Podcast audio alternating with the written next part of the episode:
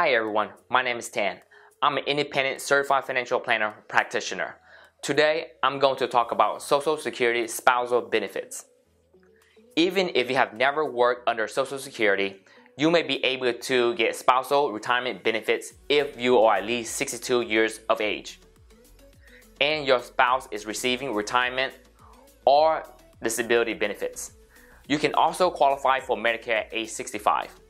If you are divorced, you may still be able to get benefits on your ex-spouse record. If there is an ex-spouse who also qualifies for benefits, they will not affect the total amount of benefit you or your family may receive. To put this into perspective, you have multiple ex-spouses. The ex-spouses may qualify to get benefit on your record.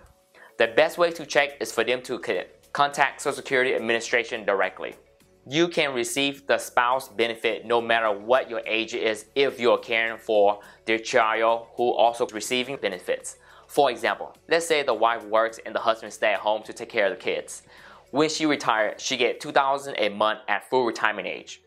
The husband never worked, so he would get 50% of his wife benefit or 1000 a month when he retired at full retirement age.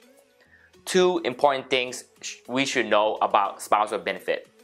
First, if the husband takes spousal benefit before full retirement age, his benefit will be reduced. Second, it does not make sense to take spousal benefit after full retirement age because spousal benefit do not receive delay retirement credit after full retirement age. Here is a direct quote from Social Security Administration. The maximum benefit for spouse is 50% of the benefit the worker will receive at full retirement age. Let's continue with the example. If the husband full retirement age is 66, collected from age 66 to age 70, he will get 1000 a month.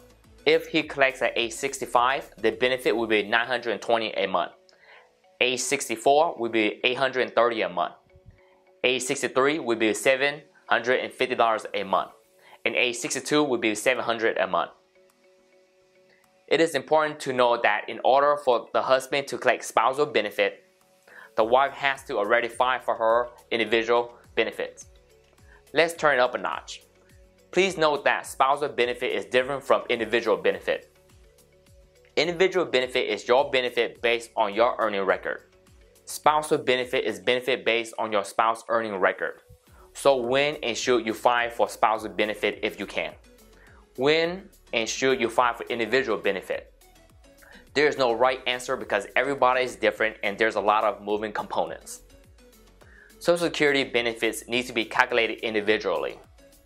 I highly recommend talking to a professional to find the optimal strategy for you. The key takeaway is to calculate your benefit and your spouse benefit at different age and project it out to the future years. Thank you for listening. Until next time, this is Tan, your trusted advisor.